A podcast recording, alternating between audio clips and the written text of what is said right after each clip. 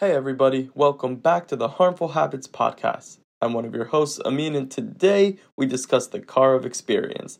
This activity helps us demonstrate how we often allow our emotions to dictate our actions and the problems that this may cause. Tune in and join us for this exercise, and please feel free to reach out on social media at Three Trees Change or our website, threetreescenterforchange.com, to let us know about your own experiences with this exercise. Now, as always, and without further ado, Elevation Beats.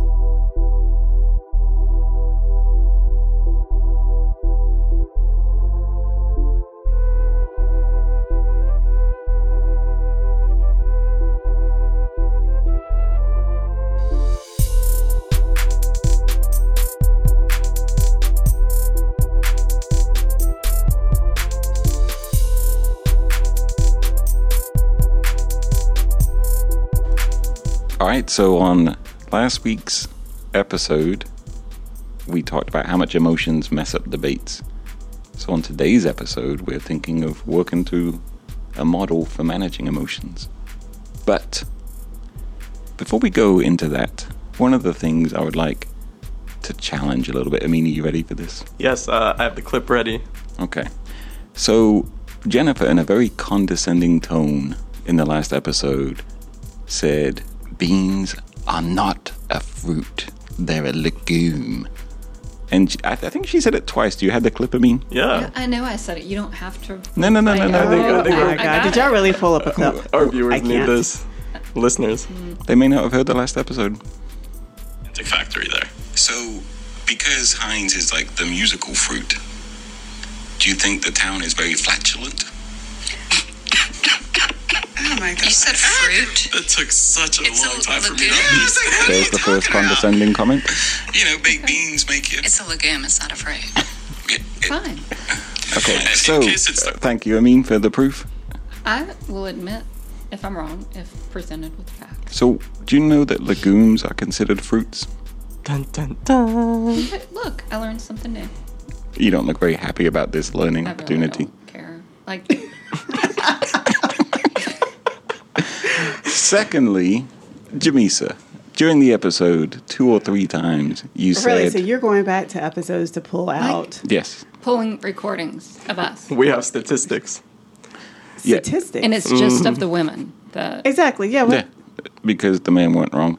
So, Jamisa, several times you said that I interrupted you as though that was a pattern, but we went back and counted who interrupts who more. during our live editing sesh. Uh, and Jamisa interrupted Ben nine times, while Ben interrupted four. Wow. You're so small. Is there anything you'd like to say, Jamisa, about interrupting me? Amin, can you help us? Nothing you'd like to address? but I'm maybe she not has gonna interrupt this. you because you don't give her space to talk. Yeah, I'm sure there's a good justification. Um, but this is kind of proves all our point about how things feel emotionally versus factually. And then when you present people with the facts, they don't like it. I don't see either of you changing your mind. No, I was going to say, I'm, I'm wondering if you want me to change your behavior. Yeah, first of all, not interrupting quite so much.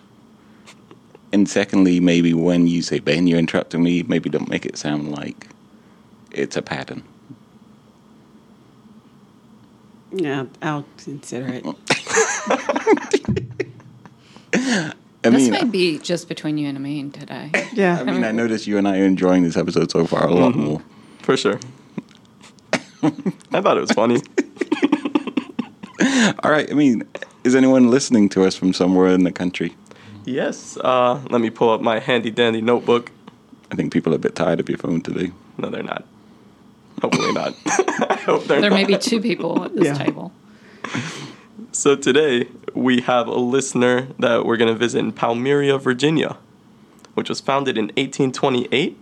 And by 1835, in a great seven year span, there were 14 homes, a church, three factories, and various other businesses, though only two families owned all the land other than the public buildings. Which is interesting. I want to meet one of those families. Maybe I, Well, this is 18 something of me. yeah, maybe I don't. Uh, anyways.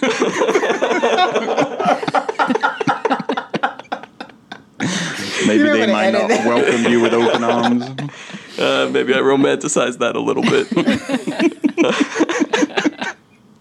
Now, in 2022, due to rapid growth in the area and an influx of people moving to Palmyra, there are now 95 residents. It's Wow. booming. That, isn't that the definition of a boom town? Sure. Yeah. Where is it located in Virginia? Anybody know? I, don't do know. not know. That would be helpful, don't you think? To like understand to the help the person who listens know where they are. like if they're trying to get out of Palmyra. Maybe when I go visit Palmyra. Is it Palmyra or Palmyra? You know what's funny? If we do visit, I don't know, uh, but if we do visit, there's a high likelihood that we run into our listener there. Like a 1 in 95 chance? and if any of them are babies, that Im- immediately eliminates them. And so it might be less. Why does it eliminate the babies? Because a baby's not going to listen to our podcast. You think adults would? Might be a greater chance of it being someone who inadvertently pressed the play button. Yeah, but uh, as unlikely as it may sound, they do have some notable people that came out of it, like Chris Daughtry, I believe his name is pronounced, which is a musician who was on American Idol, and he graduated from Fluvanna County High School in 1998. His parents still live there, so if you want to meet this guy's parents, They're gonna hate you. I mean, like we kept it a secret all these years. now they got people knocking on their door. and they also have Texas Jack. I'm gonna butcher this last name, Omohundro, uh, frontier scout, actor, and cowboy, born on the Pleasure Hill Farm in Palmyra. So, I guess the question is, why is he called Texas Jack if he's born in Virginia? But I'm wondering why it's called Pleasure Hill Farm, but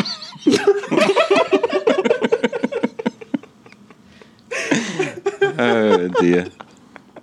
All right, for the one person who's still listening, should we continue? yeah, of course. All right, so car of experience today. Oh, Jimmy said, Jennifer, you having a good week?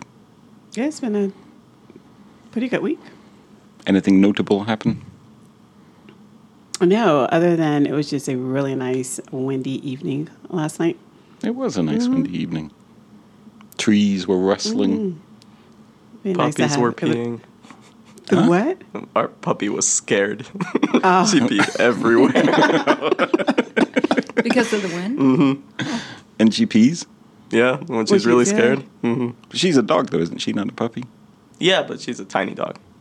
So, So you reduce her age. yeah, it's hard to understand that she's four years old. Uh, Yeah, our dog was barking at the wind. I don't know if you heard him last night. But yeah, I was like, what are you doing? He's just sitting there barking. Jennifer, good week. Um, I wouldn't say that, but um, from our previous guest that was on um, about grief and the things that are helpful and things that might be harmful, I think that I was able to apply some of those with some of my experiences this week, and it's been interesting to navigate um, death and loss and grief over the course of the week, and definitely align with a lot of what she said was helpful, um, and then some of those things that might not be as helpful to family. Did you recommend that grief podcast to a few people as they kind of clumsily managed have. your grief? Yeah, I know. But I think that that is so important because you have to be prepared for that or at least process that. So if you're not curious in life and learning things because you think, well, that'll never apply, um, and then it hits you out of the blue, and I don't know, I don't want to be the one person saying something stupid to somebody who has just lost someone. oh, once you get used to it, it's not a problem at all. Yeah. You just need more practice. So Do you find that our culture in general is just super awkward around death and has no like comfort? they're either super awkward or they're so confident, but they don't realize that they're not being helpful. And so the skill level doesn't match the yeah. confidence. So that's really interesting. And I think it's also really interesting when people put their belief systems on you mm-hmm. and expect you to respond to that in a way that may not be what I believe. Um, and I think, especially where we are, and I think this can be geographical areas where there's high rates of a certain religion that's predominant.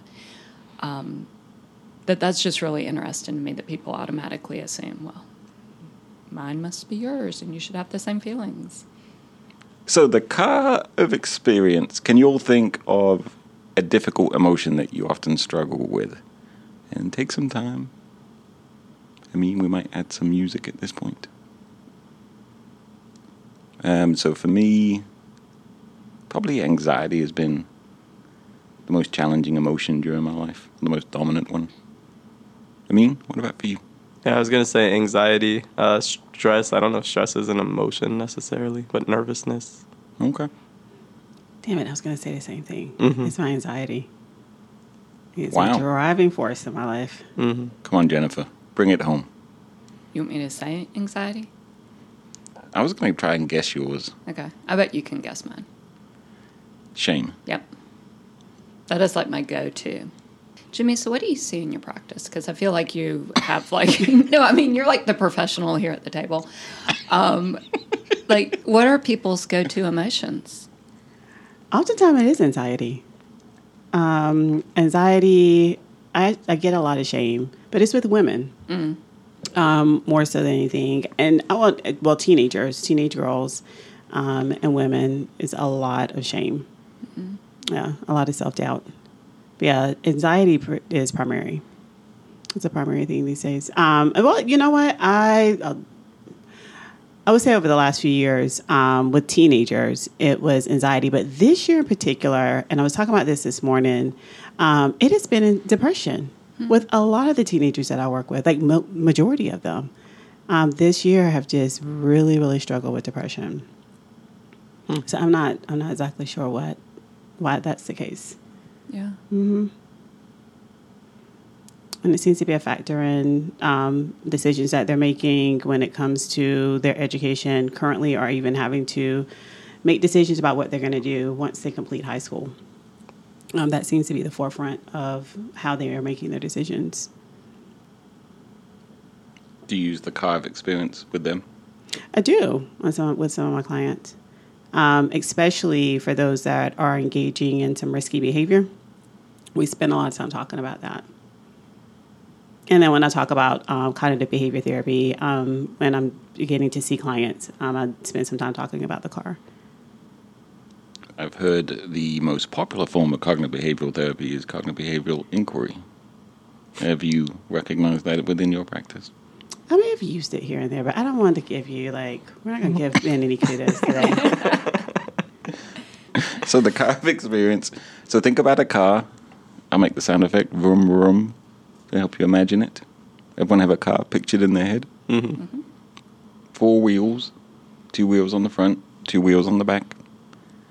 Um, and the steering wheel, steering wheel typically controls which two wheels?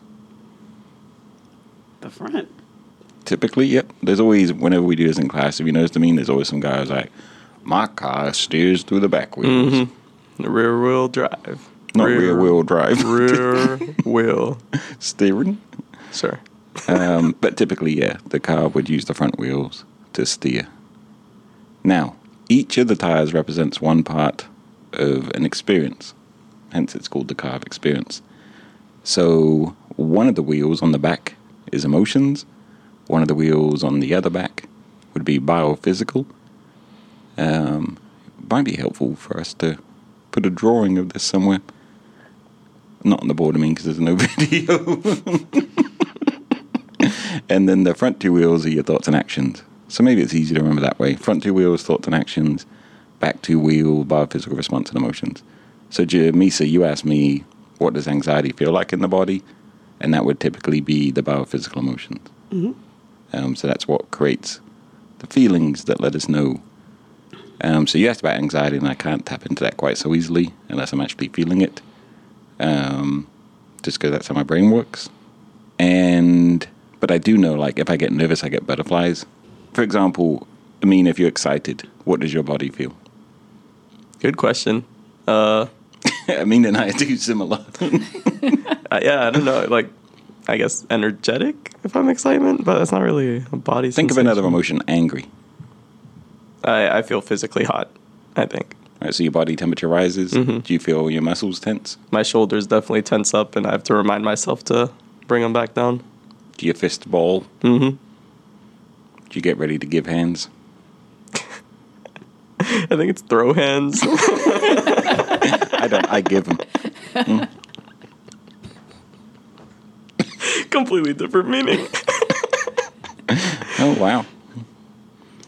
So do you get ready to throw hands? yeah. Right. And Jennifer, what does happiness feel like for, for you? Or would you like me to pick a different emotion? I don't know. I, there's a sense of calm, peace. I don't know. Use physical words. That's tough. I mean, Happiness is a tough one. I don't know. There's. I I don't know if there's a physical part of it. Maybe I'm not tense. There's a lack of tension. Lack of tension. Yeah. Jamisa, any thoughts on having. I was thinking I feel light, feel energetic. Right. Spacious. Mm-hmm. Would you agree with that one, Jennifer? Mm-hmm. I'm trying to think. Connected. I think. It's not really a physical sensation, though, is it? I don't know. And spacious is. Yes. I feel like those are similar. Whatever. Happiness feels like a hug. Hmm. But I think there's a lot of us that don't want to be hugged. Yeah, you and I. Okay. But happiness feels like a hug. For Yeah. some people, like Because I do like hugs from like family members. Mm-hmm. Just not from people who aren't family. Okay. and so like I th- whenever I think of happiness, I think of like all of I think of our son or our daughter hugging us. Mm-hmm.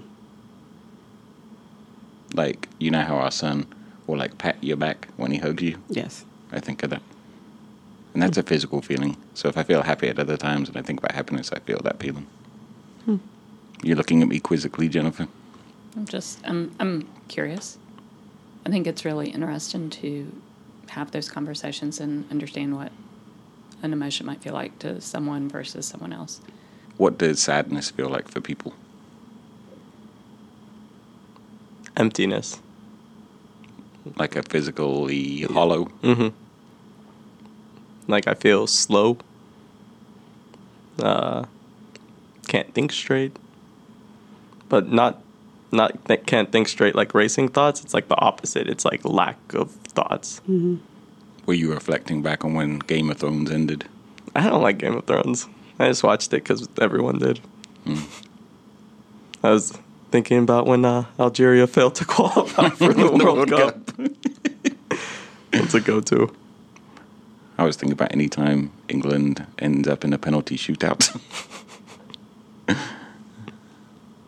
what about for the two of you? I feel heavy. Like I feel like there is like a weighted blanket on me and I feel sadness. I agree. So you know how people like think in different ways? I think people feel this stuff in different ways. Absolutely.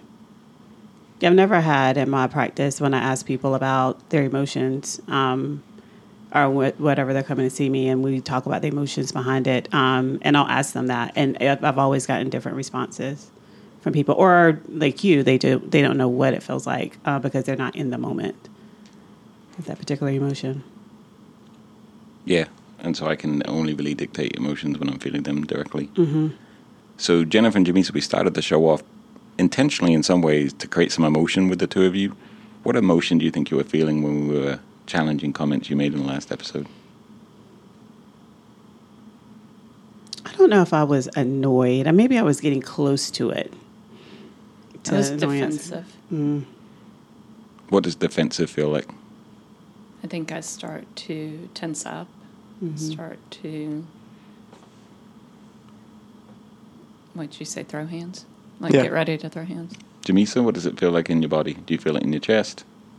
Um, I feel it in my shoulders. Okay. and um, similar in that way, just really defensive. Like anything you say, I'm ready to like give a rebuttal. And why do you think that emotion gets created?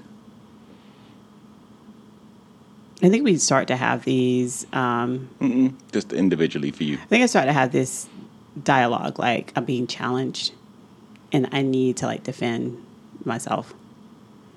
Right? Jennifer, same? Sorry. No, say that, um, and I think when you and I talk, like you, I need time to process, and you like to like you'll ask several questions, and then I start to feel myself tense up because I don't have to time to process, so I feel defensive, and like I need to like immediately just defend anything that that you say. So I think it's the less opportunity to give like a meaningful explanation at times. And so we're moving into thoughts a lot, right? Mm-hmm. And Jennifer, what's the feeling for you? You said you felt guarded. Well, you didn't say guarded. Defensive. Defensive.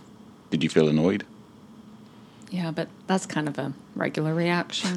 so You mean to you and I talking, or Yes. you interacting with Yes. life? probably that both. um, but I, I think it's that idea that I have a belief about something and it's being challenged, and I'm not quite sure if I was right about it, but I Oh, got to have you pick looked one it way. up? I think that there's some information on the internet that may be contrary to what you presented, but I would like to write a. Scientifically, from the botany community, it's considered a fruit, Okay, I would like to write a three-point paper. right? As- And present it next and week. present it next week, um, because I'm you won't sure be here next week. That's true. Maybe Anyway. the following week. Super defensive, um, tense, um, maybe starting to get a little hot or uncomfortable. Um, my mind's kind of racing because I'm going back and thinking, did I say that? And Oh yeah, we had the tape. yeah, Would you like to hear it again? No, I got it. Okay. Are you trying to get me reactive again? I got it. Okay. What are you feeling now? Um, it's a little warm. Irritated? Yes. Okay. What does irritation feel like?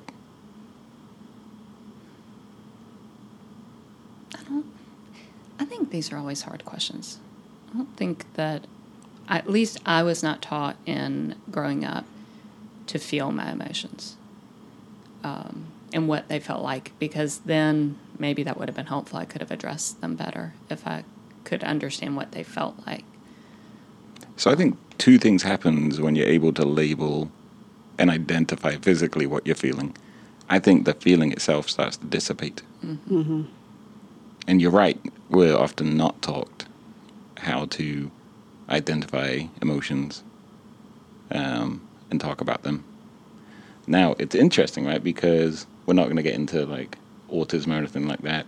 But for the family member in our family um, who would be uh, neuroatypical, at least one of us, um, they do an amazing job of verbalizing their feelings. Yeah. I think there's been a lot of conversation about that. Like teaching, you know, what are you feeling? Mm-hmm. Um, and so helping that person just label what those things are. Otherwise, it wouldn't, I don't think it would happen. It'd be similar to all of us. But I think it comes naturally too, in some ways. Mm-hmm. Like I think he's quick to identify the physical sensations that go with it. And I mm. think you're right, Jennifer. I think the rest of us kind of we we guess our emotions almost. Well, and I think as parents, we're so quick to label it for them, mm-hmm. um, especially younger children, of like, oh, you're angry. Well, maybe they're not. Maybe they're super anxious. But if we continue to label it for them, it doesn't ha- allow them to explore it. Can you experience more than one emotion at once? I guess. I don't know. Absolutely, right? I think so. Think about roller coaster. Like excitement and fear. Love and adoration, Jimmy. So if you're looking at me. Those are- Love and annoyance. But that's kind of true, right? Like you're both annoyed at me at the start of the episode. And you're I probably don't, and I wouldn't, maybe not annoyed. Just, I don't even know what, how I would label that. every day. Uh, maybe just a love and a lot. I don't know, uh, like, Can you connect to that, Jennifer? No. I think I was mad because I was blindsided. I felt like somebody could have maybe given me a heads up so I could no, it wouldn't that. have been as uh, yeah, wouldn't have been as real. It wouldn't have been as in the Maybe. moment. Maybe. I So- could see us triggering the F three, uh, Yes. just bringing you up out of nowhere. It's like this is what you guys did last time. Like, Uh-huh. No you- idea. You were using your eyes to give me what people call a dirty look, right? Yes. And what do you think the intent of that is? Um, to communicate my feelings. Okay. And why do we not use words? Do you think? I think body language can be stronger than words sometimes. If you're what? Neurotypical. And we're not getting into that too much on this episode, but I think it really is good Um, I was in a meeting with someone this morning, and they were talking about how they use body language with another coworker to help them understand what they're feeling. The other coworker does not pick up on it. And I said, use your words. Like, I can't use my words. That's rude. I'm like, no, using body language is rude because they they don't understand body language. And I'm not as aware of it either. I miss a lot of those signals. But if you said to me, hey, Ben, you've hurt my feelings, that would be really powerful. Yeah. But I think um, not only with um, neurotypical, but also just culturally, like just people will take things different ways. So what I perceive to be, if someone's folding their arms or they, or they have an attitude, but I may not take it as that, um, or just not being able to give eye contact. Some people aren't able to do that. Um, and I want to get into that with like clinically cl- clinical things with young kids, but like sometimes people, and I'll, uh, but I'll have parents like give them, you know, you need to make certain you look at her, and it's like no, because that makes some kids un- uncomfortable, and they just don't give eye contact. And then we get into like, it's a sign of respect mm-hmm. and all that kind Yeah, of stuff. yeah. And it's interesting too, like hanging out with your family, the volume level is really high. And like the arm waving and gesturing. Mm-hmm. And so what you may that may be perceived as someone is getting frustrated, they're getting um, angry. In fact, it, you know, you walk in and someone's like yelling about something, and you're like, "Oh my god, something's about to happen," and mm-hmm. they're just la- you know, just really having a good time. It took me a while to adjust to that because, like, when we hang out with my family, everyone's sitting calmly in a chair. You know, someone in my house will be like, "Oh my god," and they, they're just they are really having a good time, and you're gonna be like, "What the hell's going on in here?" Back to wheels, emotions about a physical response.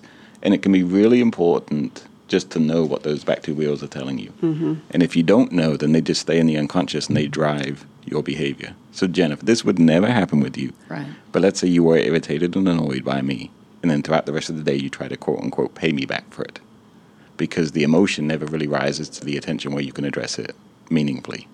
So when you say pay you back, like not talk to you, give you dirty looks, move around you. Mm-hmm. Okay. Or even like, be like, Jimmy, so your husband so much. Like talking about me to other people. Just all that kind of power and control ladder type stuff. But if the emotion comes to your awareness and you're like, this is what I'm feeling, then you have an opportunity to do something about it. But a lot of people drive with just those back two wheels. Their emotions and their biophysical response tell their thoughts and actions what to do. But you can't steer those back two wheels, so you can't control the direction of it. So let's say, Jennifer, you spent the rest of the day being passive aggressive with me, or as we call it around here, Friday.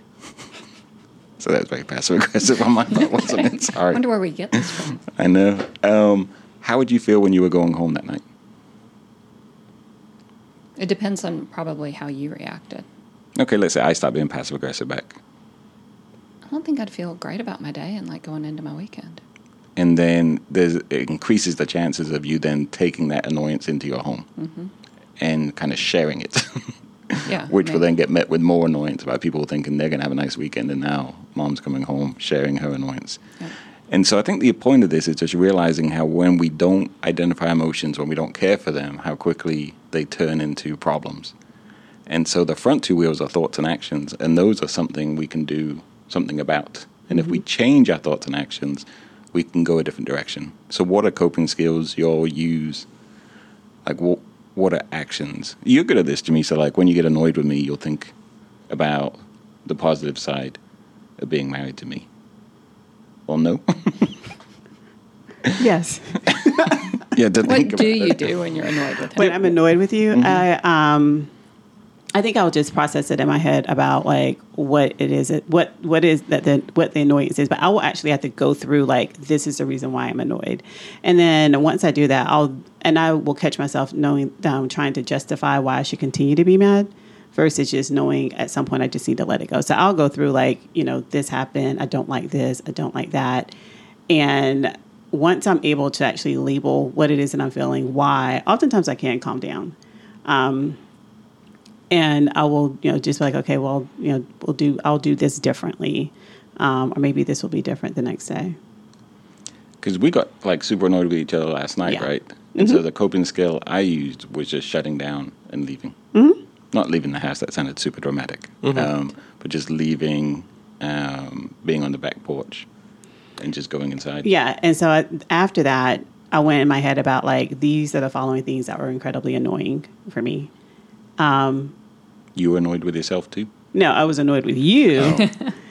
And um, but I, I processed it. Is there a risk of us processed bringing back the annoyance? you think? no, it's not. It's over. And um, and I thought about like what you said about why you were annoyed, and then I justified my behavior.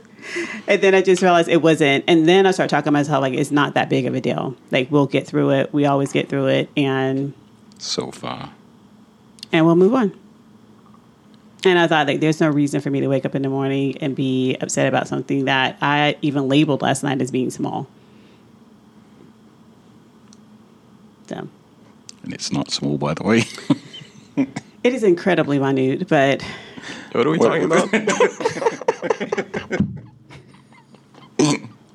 Thank you. I mean, but you're right. It's one of the things with like Marco um, Rubio, there's no problems in that department. Thank you. I spend a lot of time talking with clients about like we have no control about over, you know, one all of our emotions are we're just going to have them. We're going to experience them, and so there's nothing we can do about that. There's nothing we can do about how our bodies respond to our emotions. Like it's just going to happen. I can't stop myself from, you know, my body feeling how it feels when I experience anxiety. But then it's just like, what do we do with those front two tires, right? And that's what we have to spend so much time working on. But I don't know if there had you talked about like a you this like we had to spend time changing. Turning the steering wheel, moving them in the direction you want things to go. Mm-hmm. So, like last night, um, when you were being incredibly petty and I was being the bigger person in the argument, No one believes that, but go ahead. I decided like I don't want the evening to go this way, and so in my head, the action I wanted to like I, I knew I said if I stay here, then I'm going to steer in this direction, and you and I are going to just feud all night. Mm-hmm. If I turn left and go into the house and just go upstairs for a while, then the emotion will calm down. Mm-hmm. And then when I'm upstairs, thinking about um, like How much you you care about me? it didn't quite come up. Normally that that takes a couple of days to reemerge.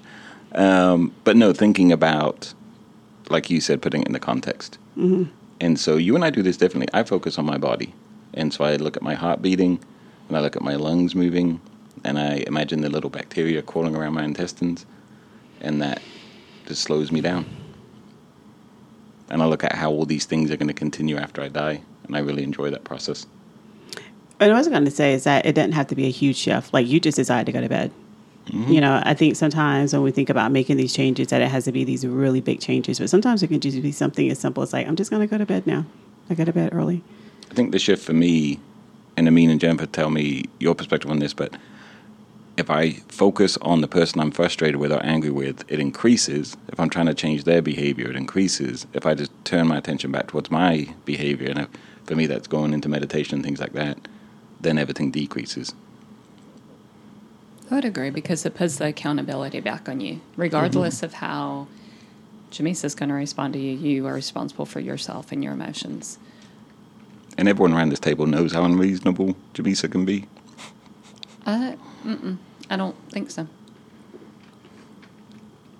Only you know that, Ben. Um, so let's move towards the emotions that we all struggle the most with because those are, tend to be the most difficult ones to steer, right? Mm-hmm. Um, these gentler emotions, aren't, well, for some people it's going to be anger, and they're going to struggle every time they're going to get into this kind of addictive behavior where they go right and start yelling and screaming and doing all that kind of stuff. So, Amin, with anxiety, what are the actions and the thoughts that help you steer it in a direction that's more comfortable for you? So that's one that I currently still struggle with managing. Uh, like I know, or I've started communicating more about it. Like I'm feeling very anxious. That takes some of it away because I'm like, okay, now I can be quiet and they're not gonna be worried about me or whatever the case might be. Uh, so like at home, when I when I feel the anxiety, I feel like I can't breathe. Right, so I, I'm not inclined to talk. So uh, I'll get really quiet. And as you guys know, with the people I'm close with, I'm not very quiet very often. And so the people around me uh, probably think something's up. And so I've built this awareness that, all right, if I'm feeling all this anxiety, it's probably very awkward right now. And so let me just communicate hey, I feel very anxious. I need five minutes, 10 minutes, whatever. And I'll remove myself from the situation.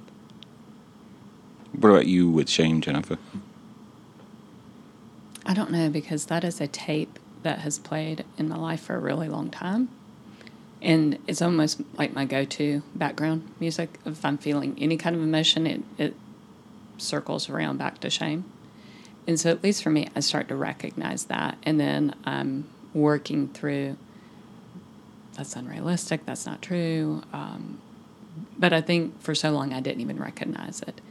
And I would just spiral into it versus being able to at least put a stop to it and say, that that's not reasonable. So let's back up a little bit because I think that's interesting when you said for a long time I wouldn't recognize it. And I think a lot of people, this is where they move into denial, right? And so it's how do I get rid of this feeling? And when we're doing a kind of experience, you really have to lean in and identify, I'm feeling this, this is what it feels like, which is typically the opposite sensation. Um, so that's why people use like alcohol, spending, sex, whatever it is, to forget about what they're feeling. And so I don't know the experience that you all have had with that, but I know for me, when I turned like, I think it was like 14 or 15 and first found alcohol, I was like, this is amazing. I don't feel any anxiety. And so that became a, a, a behavior I would often use when feeling strong anxiety, which is kind of like every day anyway, was this idea of I don't want to feel it. And I think as I've gotten older, it's been the opposite. Like, I need to embrace this feeling so that I can guide it carefully. You have to like befriend the emotion, and that's scary. Does that make sense to you? Mm-hmm. I don't understand it, but I, I want to. Do you want to explain that a bit more, Jamisa? Because you, I think you almost like when you experience it instead of, especially with anxiety. And I don't know if um, if you've ever. The best way I can describe it, um, probably when I was around your age and I would experience high levels of anxiety. Like I feel like I wanted, if I could peel out of my skin and just run screaming, I would do that. Like, and so I think it's being able to like almost sit with that for a little bit versus trying to find ways to avoid it. So being very present with that emotion.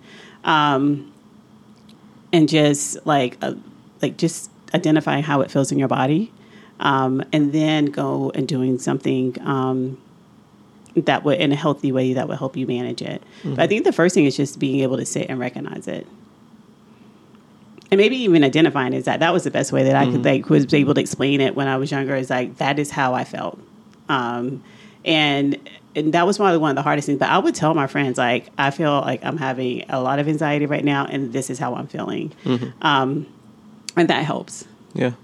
But every time you feel it, being able to just like think about like where am I feeling in my body? How is it making me feel? so Amin, you've never used alcohol. What were some of the kind of harmful coping skills you would use to try to block the emotion out? Harmful? Uh, I don't know. I think They may not appear harmful. Yeah, I, it might have bled into other emotions. Like maybe I was more irritable. Uh, but yeah, I, what I really like to do is almost the opposite of what you just said, Jamisa. Like I want to, in my head, go to some cave in the dark, absolute darkness, and just sit in darkness. And I'll even go to like my room and turn everything off and be like, please don't come in, you know, and just sit with that. And yeah, so I, I tend to really isolate. I think. I Is know this where the caveman pictures came from? no, but uh, that's that's It's an interesting callback. tie-in. Yeah, What about video games? yeah. I I don't know if I'm. I can't. Mm. When I feel a lot of anxiety, I don't feel like I can play video games. Do you think you use video games to manage other emotions? Probably, yeah. Uh, when I feel like my mind's racing, so eh, maybe that's a different type of anxious feeling or excitement. I don't know. Yeah, I honestly, I'm not very emotionally intelligent. I don't think so. Working on it. I don't know what what emotion drives me to video games. But what's interesting, I mean, um, when you and I do groups together, um, I think you're very good at identifying other people's emotions. Like you're able to recognize and like able to bring and maybe to surface how like what someone else if they're having difficulty explaining how they're feeling. Like I feel like you do a good job with that. Huh. Well, I appreciate that. Yeah, because I can't do that at all with myself. Did this podcast just take on a supportive turn? yeah, look at us. What does that feel like? Oh my gosh. What about excitement? Do people around the table enjoy excitement? Because it's not one I enjoy. It's similar, um, not quite the same though as how my body feels when I experience anxiety. Mm-hmm. I'd agree with that. I don't like excitement because it feels like I know I'm going to crash at some point.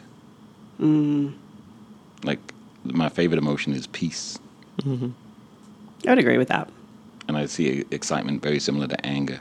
Mm-hmm. Like it's this very high energy emotion that crashes. Jennifer, you look quizzical. I'm being a social detective and using all your body language to try Yeah. to. No, I, I just think it's so curious. Um, I just didn't grow up with this language. And so a lot of what I'm doing right now is trying to learn that so that I can give that to my kids and to my relationships to be able to express these feelings and emotions in a way that doesn't turn into, um, I don't know, blaming someone else um, or them becoming defensive. I think that's something that I've had to work really hard on to be able to say, this is the way I feel. And it may or may not be anybody's fault. It's just the way that my body's reacting to this situation. So, So, like, if I were to say to you, "Hey, you look angry," your first response would be kind of a defensive one. probably, although I, it may not be defensive, when I might say, yeah, I am. Jimmy, so you like it when people point out what you're feeling? No. What do you think the It, challenge it, it is? just it is incredibly annoying when because you'll do that. exceedingly well. Mm, no, and it, well, it may be, but I think just because of my stubborn nature, I'll just be like, "Yeah, it's not true." Yeah, there's always the classic. Are you okay? I'm fine. But would that be code for what? I don't know. Like, if I say I'm fine, like I just need to be left alone. You know what would be really helpful if you said I need to be left alone. Ben does this a lot with me. I'll be like, sure. He's like, either yes or no. Yeah, I say Just- that all the time. Yeah, And I think fine is that answer of, no, I'm really not, but I don't want to talk about it Yeah. right now. My son made me so proud the other day because I um, he asked me a question. I said sure, and he's like, "Is that yes or is that no?" That's awesome. I felt like my legacy finally, Oh my gosh. finally happening. What a legacy. But that's one of those things to be mindful of, right? Is the same with body language. Um, certain people don't do well with ambiguous communication. So if you're communicating with shores and I'm fines and body language, and you're used to people around you recognizing that, and there's going to be certain members of our community who aren't going to understand what you mean. And that's why I'm always pushing people to kind of use words more, both with yourself and with other people, because I find it very helpful. Right. Um, so, if you're able to use your thoughts and your actions, do you feel you can steer emotions in the direction you'd like them to go? Like, what's been your success rate with this? Are there certain emotions that just hijack you and make it next to impossible to do? I think with anxiety, um, and maybe because I've dealt with this probably most of my life, um, or at least from 20 up until now and probably forever. Um, I think I figured, oh, especially maybe over the last few years, being able to recognize that I am experiencing anxiety and especially at home, like feeling, and I will say I'm getting overstimulated and something has to change. So either I need to remove myself from an environment, from a room or whatever, or I will then ask people around me to help me out. So can you please turn off the TV or can we turn the radio down um, because it's causing my anxiety to to spike. And this brings up this idea, right, that certain emotions, if you change a very small action, mm-hmm. have a miraculous impact. Well, that's what I was saying. Like when we start talking about the front two tires, like, it doesn't have to be huge. Mm-hmm. Sometimes it may just be, can you please turn the television off for 30 minutes? Or can you guys, you know, if your kids say, can you go upstairs and play? like hangry, right? You mm-hmm. get you give them a Snickers, and you're like that with like uh, sense stimulation. Mm-hmm. If you come home and you're feeling stressed and there's music on or something, you need to Yeah, for a while. yeah. Something needs to change. That's your Snickers bar. But then there are other levels of anxiety that I may experience um, where something else needs to happen that's a bit more than than that. And I think it's just being able to recognize like where we are in those levels. Like, is this kind of like I've just had a long day at work and I'm feeling a bit overwhelmed and I just need to have that one small thing change, or is it a bigger, like heavier sense of anxiety where I may need to go take a walk or I may need to go work out. I think one of the things I find too is if you can put language to emotions, you can feel them more strongly, but be less affected by them. Mm-hmm. Does everyone agree with that? Yeah. I noticed that in my own life, just communicating it more like, hey, I'm really stressed right now. Immediately, something changes in me. And it's not like the stress goes away completely, but it's like, oh, okay, I've dropped some of it because part of my stress was I don't want to talk about it. And so, okay, that part's gone. Mm-hmm. Uh, but yeah. Like your dog, do you have an issue with peeing on the carpet when you get stressed? No, I just feel bad. I'm like, oh, man, that poor thing's scared. I don't know. There's That's no so reason to interesting get because upset that about. drives my that would cause my anxiety what to probably go to a 10 mm-hmm. like it would set me off the whole house would be scrubbed like mm. everyone would be in, like helping me because that would just send me to a 10 like where people would just be like you need to leave mm-hmm. I think I was like that until I like I look back at her and she has no idea what's going on, and I was like, okay, so I have to clean anyway. Might as well just let me put you away for a second. Let me clean up. And that night, everyone could just pee on the floor, right? If you're going to clean it all anyway. I don't know about that. like my puppy can't help it. Small dog, not puppy. But uh, yeah, I don't know. But if Chrissy did that, I don't know if I'd be so forgiving. so let's shift the emotional focus a little bit. And I think a lot of people hearing this are going to think this is incredibly sad. And I don't mean it in a sad way at all.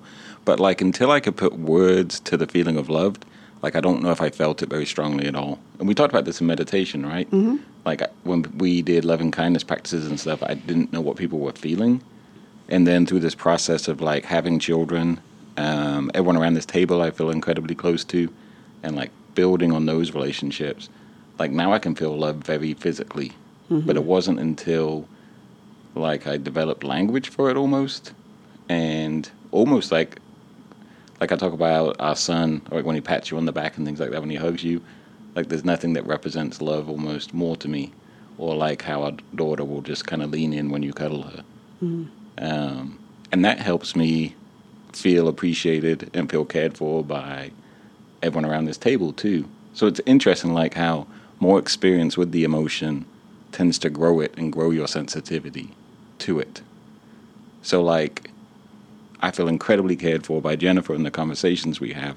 But I wonder if I'd met her 10, 15 years ago, if I would feel cared for, if I would have just found her interesting.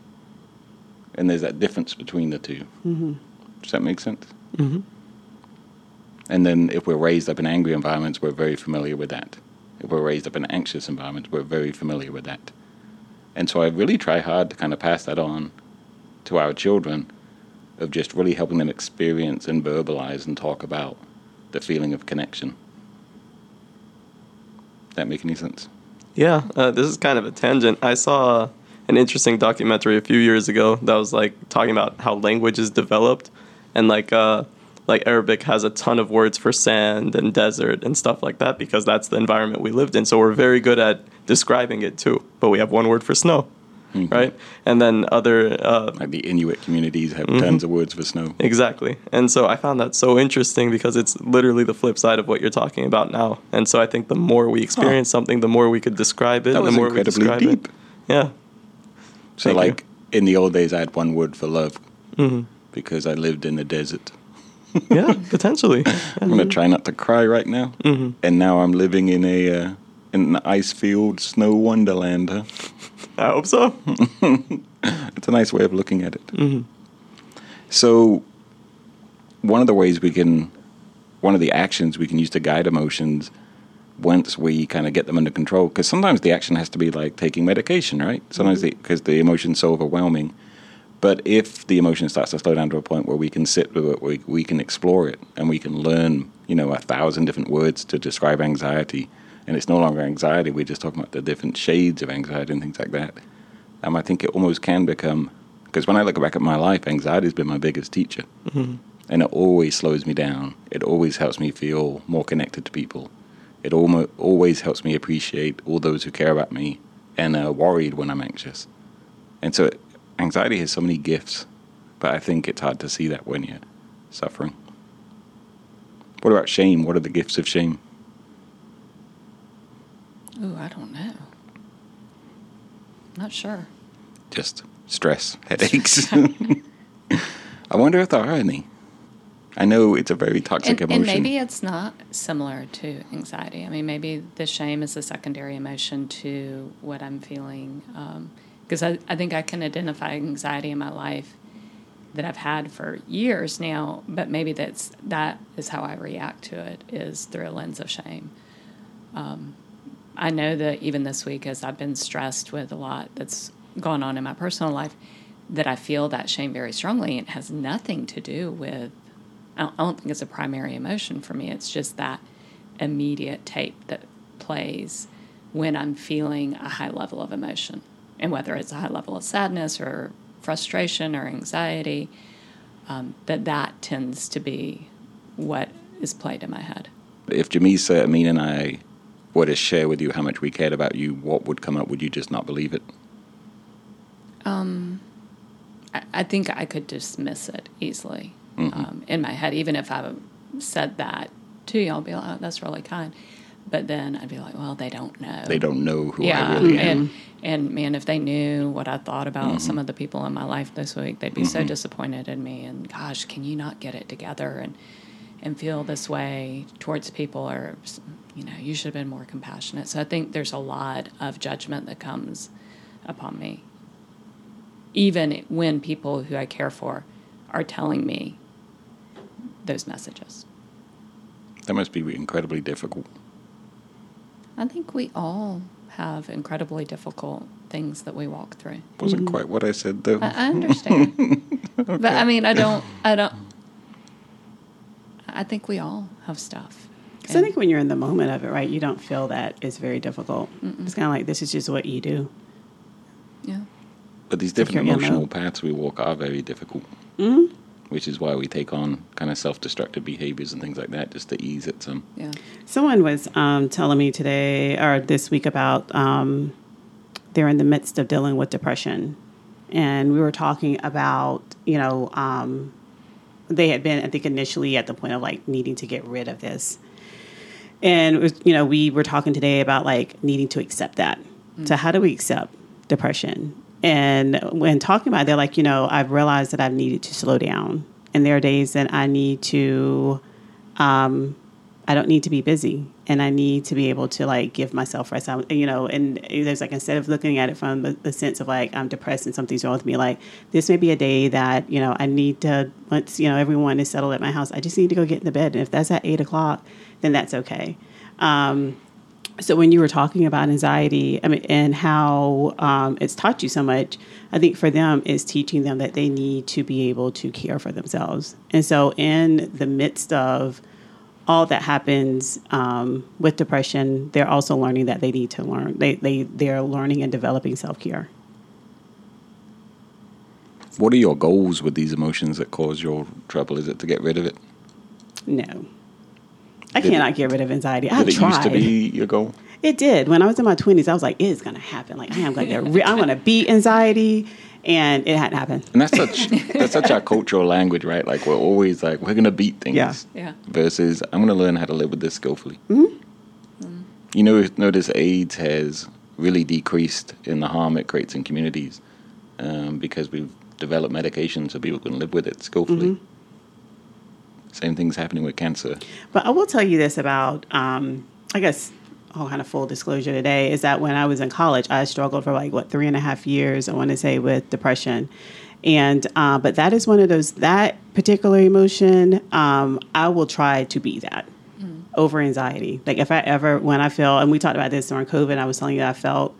Um, in the middle of uh, COVID, and I was starting to feel depression, and I was like, "Oh no! Like I can have anxiety, I can deal with that, but like the thought of depression creeping back up in my life, I'm like, I like I will do whatever I can to avoid that."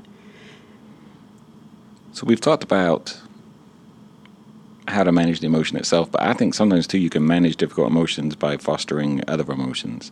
So like if I'm feeling anxious and I focus on how people are caring for me when I'm anxious. So at home you're always very caring, the kids are very caring. If I come to work, Jennifer and Amin are very caring. Like focusing on that and feeling that connection and focusing on the physical sensations of that connection actually displace the anxiety too hmm. or create more room for the anxiety or create more spaciousness. So how do each of you practice like the feeling of love or the feeling of connection so that it does take up more space in your life?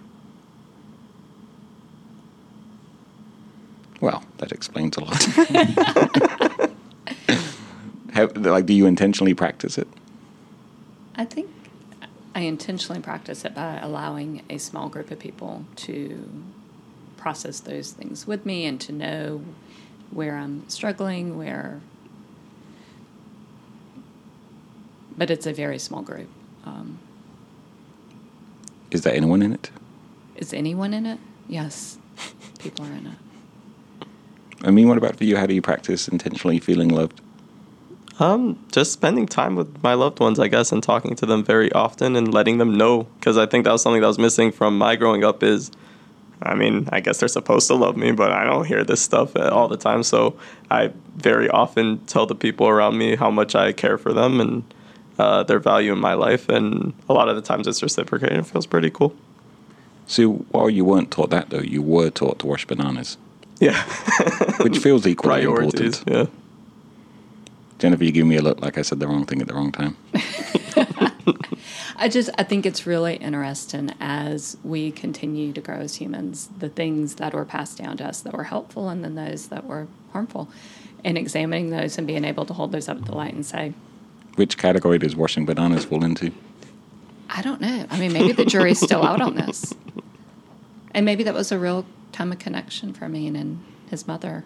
They stood by the sink, Yeah. gently caressing. Being told which spot I missed. Never mind. Or maybe not. Yeah. Jamisa, how do you practice intentionally feeling loved? I was just spending time with um, family and the people that I'm close with. Are those two different groups? No. That's nice. so, if perhaps people listening could feel free to write in, tell us which emotions you struggle with, tell us what advice we missed this week in managing difficult emotions. Um, obviously, we're just a very limited group of people with our own emotional ranges. So, what emotions did we not talk about that create challenges for you? Amin, how can people connect with us? they can visit our very uh, handy dandy Instagram page, Three Trees Change, or our website, threetreescenterforchange.com. And if you want smaller sound bites, because these episodes are a bit long, um, you can go to YouTube for five minute videos or check out the blog posts. It's all very similar topics, just done in different formats. And those are normally like three minute reads. So thanks for joining us. And we look forward to meeting with you next week when Ben and Jennifer will actually be gone.